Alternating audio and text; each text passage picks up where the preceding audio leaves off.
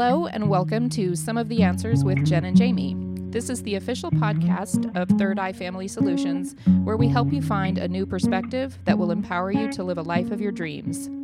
Each week, we explore topics that are designed to help you face the challenges that come with life. We don't have all of the answers, but we do have some of them.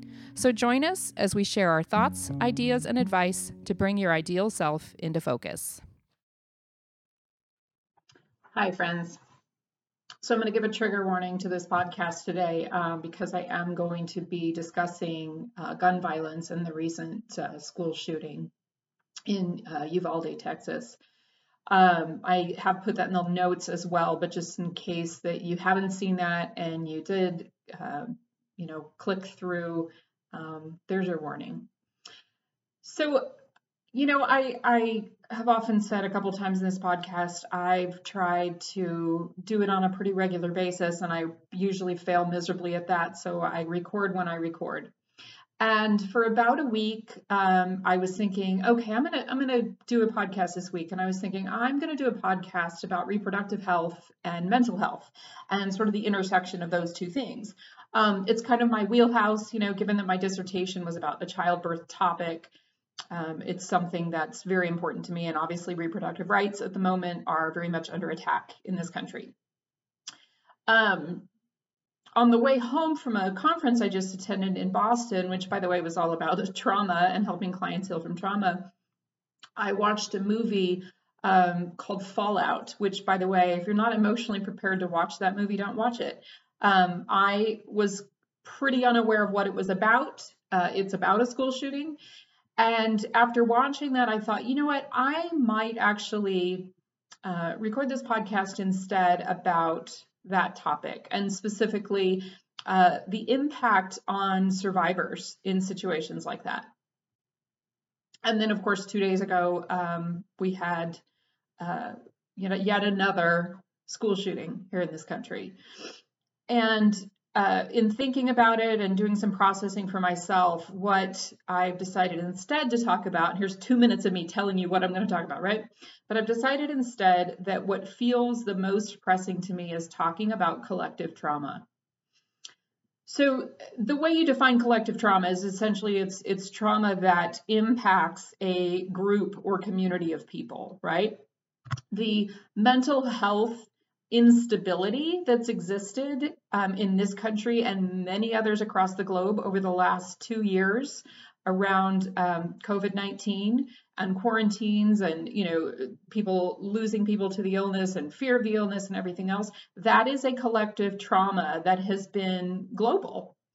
Um, you know we have other collective traumas that are more uh, centered on a group of people um, sometimes it's around something like race, something it's sometimes it's around ethnicity or religion, right? When there was a shooting at a synagogue, uh, that was a hard created collective trauma in the Jewish community. You have um, shootings at a mosque, and you have collective trauma that exists exists in the Muslim community um, eh, you know, etc. Right? You get the idea. Collective trauma is just a trauma that impacts a community of people and not necessarily people who directly experienced the traumatic event or events. So um, even though you know many people during COVID, for example, during during the quarantine times that we experienced here in this country, weren't highly impacted by that. You know, I'm thinking people who continued to go to work, remained healthy, didn't lose anyone. There was still some impact that happened with them on a mental health level that uh, often hasn't even been. Um, I, I want to say addressed, but it's not even just addressed. It often hasn't even been recognized that there was anything there, right? Well, I was fine. I just kept going to work and doing my thing. And yet for some of those people, there's been an underlying anxiety that has existed for, you know, over two years now. So, you know, this this recent and, and I'm going to get real personal here. I, I I know I often give examples from my personal life to to illustrate things, but I'm going to get real personal on this one because it hit me. It hit me really hard. This recent shooting. They always do. Um, I'm always distraught. I'm always heartbroken. I'm always wondering what what can we do? What are we going to change? But this this last one really got me. And, uh, and there's a few reasons why. First of all, I'm a native Texan. I grew up there. Um, I lived there until uh, 1994 when I moved to Utah. And so when I see, oh, there's a shooting in Texas, the first thing I did was go, where? Where in Texas? I have a lot of people still in Texas. I, I had that personal moment of wondering if anyone I know was going to be directly impacted by this. Um, and the and the thing that beyond that that was the most uh, that hit me the hardest, I think, is I have a nine year old, right? And these babies that died are nine and 10 years old. So it was really, uh, it really just hit me at a, at a more personal level than some of the other shootings have had. If that, if that makes sense. It's not, it's not, well, I didn't care about the others. They were no big deal. And now this one hurt by any means. Um, it just had a, it had, it hit home it was closer to home, if that if that makes sense. So, you know, and here's what I noticed, right? I noticed for myself that as I left that afternoon, uh, I left the house to go pick up my nine-year-old at his karate class. My mind was racing with insane thoughts. And i'm going to say they're insane thoughts because they they don't there's not they're not logical. They don't make sense right? I could not stop myself from thinking, what if someone had come to his class and I was going to get to the dojo and there were going to be police outside because someone had come to his class and murdered everyone there? I I mean I, that is that is not a normal healthy thought to have in your brain. Um, the following day, which was yesterday, I was here at my office. Uh, they're putting new roofs on our buildings. I am so thankful they're done with my building. I don't know if I could have worked yesterday with it going on above my head. I did work through that a couple weeks ago. It was very challenging, but I think in the space I've been in for the last 48 hours, I don't know if I could have done it. Um, but hearing the building across the parking lot, uh, the they're staple guns, right? They're like roofing roofing guns, um, and they're they're pneumatic roofing guns. So they're there's a kind of a pop, pop, pop, pop, pop sound going on putting these shingles on the roofs.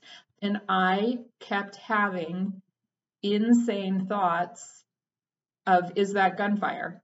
Even though I was fully aware that what I was listening to was roofing shingles being put on a roof, every now and then I'd catch myself having that thought. I also caught myself having the thought multiple times yesterday as the door to the building opened. What if someone's coming in here? that's all pretty raw and it's all pretty personal, but I'm sharing it for two reasons. Number one, I'm somebody who's dealt with anxiety my entire life. I'm also somebody who is so fortunate and lucky that when I had my heart surgery about a year and a half ago, it pretty much cured my anxiety. So I no longer live with anxiety as a disorder. I no longer live with anxiety as something I have to manage day to day and moment to moment. So being in this spiral for the last two days is in no way new to me because I spent 49 years dealing with it, but it's also um, unexpected given that over the last year and a half, when things happen that would have in the past created anxiety, what is created instead is a very logical, thinking in my head, a very logical and grounded and um, yes, sometimes of course there's there are things that make me anxious, right? So it's not like I haven't felt anxious, but I haven't experienced the spiral of anxiety since my surgery. So it was very pronounced for me to be in this for the last 48 hours. So I'm sharing all of that with you, right? And that's, you know, eight and a half minutes of me kind of giving you the background of collective trauma. I have been very much impacted by the collective trauma of the recent school shooting. Um, I remember being very, uh, very much impacted by the collective trauma of the shooting at the Pulse nightclub, partly because I have a child who who's an adult who very easily could have been in that nightclub.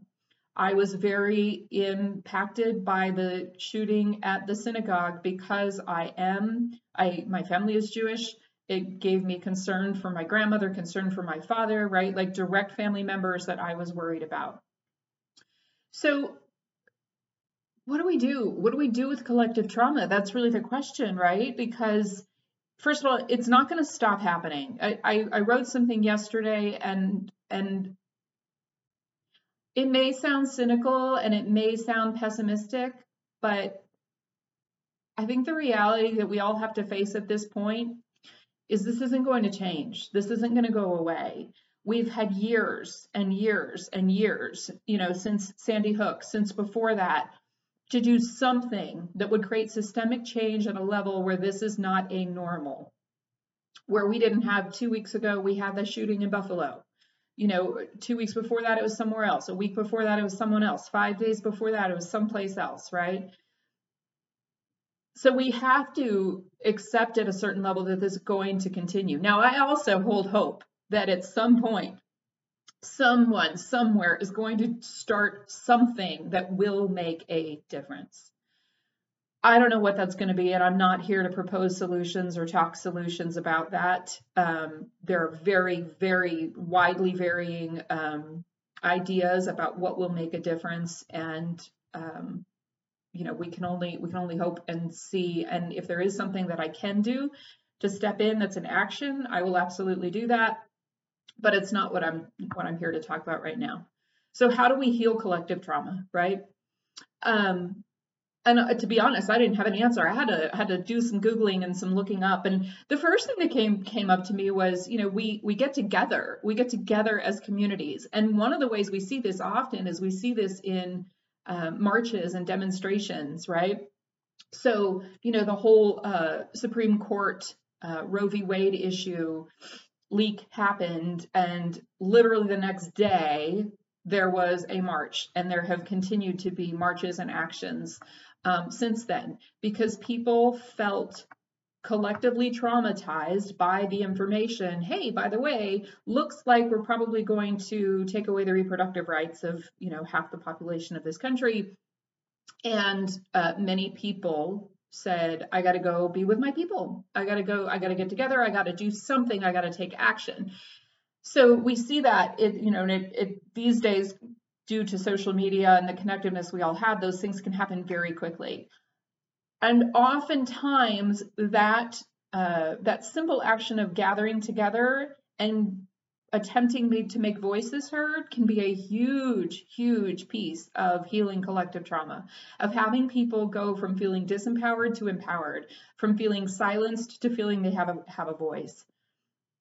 Um, I got a text this morning from the March for Our Lives group, which, by the way, if you're not familiar with them, that was a group that was started um, by the students at uh, I believe it's Marjory Stoneman Douglas High School. It's Parkland, Florida. It's the, the Parkland High School shooting that happened, um, and I had to look it up, but it was in 2018. So we're at about four years now since that happened. And those children, right, and and now young adults, um, got together and they started the organization March for Our Lives, and their whole mission is this: let let our school shooting be the last one which is a heartbreaking thing to think about because it's so far from it having been the last one.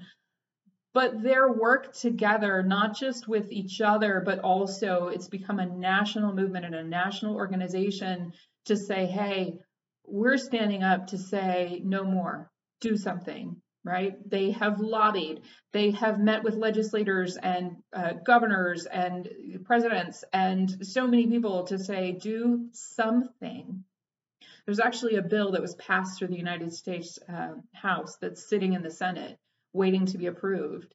Um, and, and I say waiting to be approved, it's actually sitting in the Senate being held back from being heard and approved that would require mandatory background checks on guns. And they were a huge influence in, in making that, that bill a reality. Um, and it's my hope that that moves forward at some point. But getting together together, right, you're getting, sorry, getting together in community is one of the ways we heal collective trauma. Taking action is another way, and, and specifically taking action, actions of service or actions to make a difference in and with the impacted communities is another way we heal collective trauma.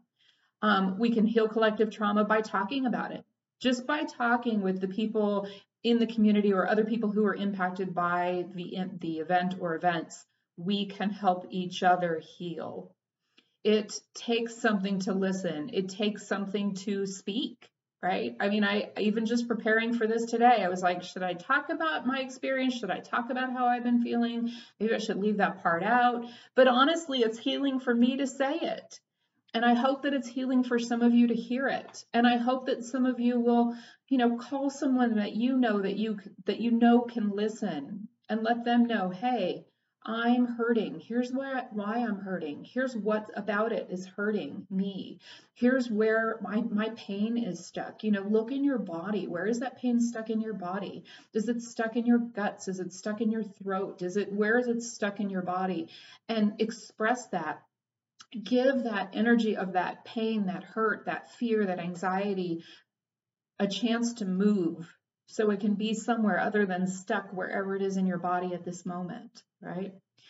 And really those are the those are the three big things i found. When i when i went to look and see okay how do we how do we heal collective trauma? It was get together with your community take actions that you can with and inside of that community to make a difference to help to assist right? So you know with covid uh, bring bring soup to your neighbors leave it on the porch um, you know, with with natural disasters. Natural disasters cause collective trauma, right? Helping people rebuild, all of those kinds of things that we can do, providing shelter, providing meals, whatever that is.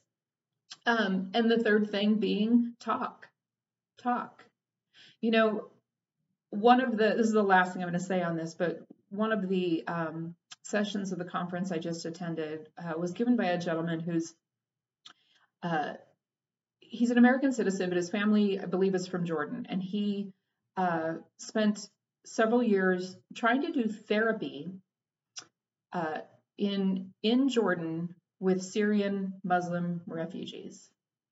And the hurdle, the biggest hurdle for him, was that he was talking to a culture who had experienced massive collective trauma, right? Um, genocide in their country and you know having to flee being refugees um, living in refugee camps all, all of that right? Massive collective trauma. But it's also a culture that looks down upon therapy. So he's he's there to provide service right? To provide uh, to, to help make a difference. And he's talking to people who are saying oh i'm not going to come in there and talk to a therapist. What if my neighbors see? They'll think i'm crazy um, or I can't let my, you know, men saying I can't let my wife know that I'm hurting because I'm supposed to be, you know, fill in the blank with all the things that you would say about how, what you're supposed to be as a man, right? You're supposed to have it all together. You're supposed to be protecting your wife and children. You're supposed to be doing those other things. You're supposed to be okay, even though what you just went through was horrific. So, um, you know, I, I, when I say talk to each other, one of the things I'm aware of is that even though in the United States we've moved from this conversation of therapy is, you know, we don't do that, we don't talk about it to like, yeah, everybody's got a therapist and we all post on Facebook what our therapist told us in the last few few sessions, right? Um, there's still a culture in this country of, you know, that it's that rugged individualism that comes up so often and, you know, I just encourage you if you're someone who has found it hard to talk about any of the trauma or collective trauma that you've experienced, just find that one person. Find that one person that you feel you can open up with. And, you know, maybe it's a pact that the two of you have together. I'm going to talk, you're going to talk, we're both going to, you know, share how this is, has been hard for us, and then we're never going to talk about it again, or we're never going to tell anybody else what we talked about even if you can do that for five minutes, even if you can do that with one person on a regular basis once a month, um, you know, obviously, if you're experiencing real trauma, find yourself a good therapist. And if you feel like you don't want anyone else to know you're in therapy, don't tell them. That's fine too. But if you can at least find a person to talk to, that makes a difference too. So I hope that was helpful. I feel like it was a little rambly, but uh, I'm also organizing some of my own thoughts around all of this still. I just mostly want to acknowledge that I and you and we have been and continue to experience collective traumas uh, around a lot of things going on in our world. And there are things that we can do even when we're not sure how we can make a difference. So I hope that was helpful. Have a beautiful day and hug your children. We hope you enjoyed this episode of Some of the Answers. To learn more about Jen, Jamie, or Third Eye Family Solutions, log on to thirdeyefamilysolutions.com. That's third, T H I R D I E Y E, familysolutions.com. Some of the Answers podcasts can be found on Spotify, iTunes, Google Music, Stitcher, and Podbean. This podcast is the property of Third Eye Family Solutions, copyright 2020, and the music is owned fully by Gabe Schwartz. Join us next time for some of the answers.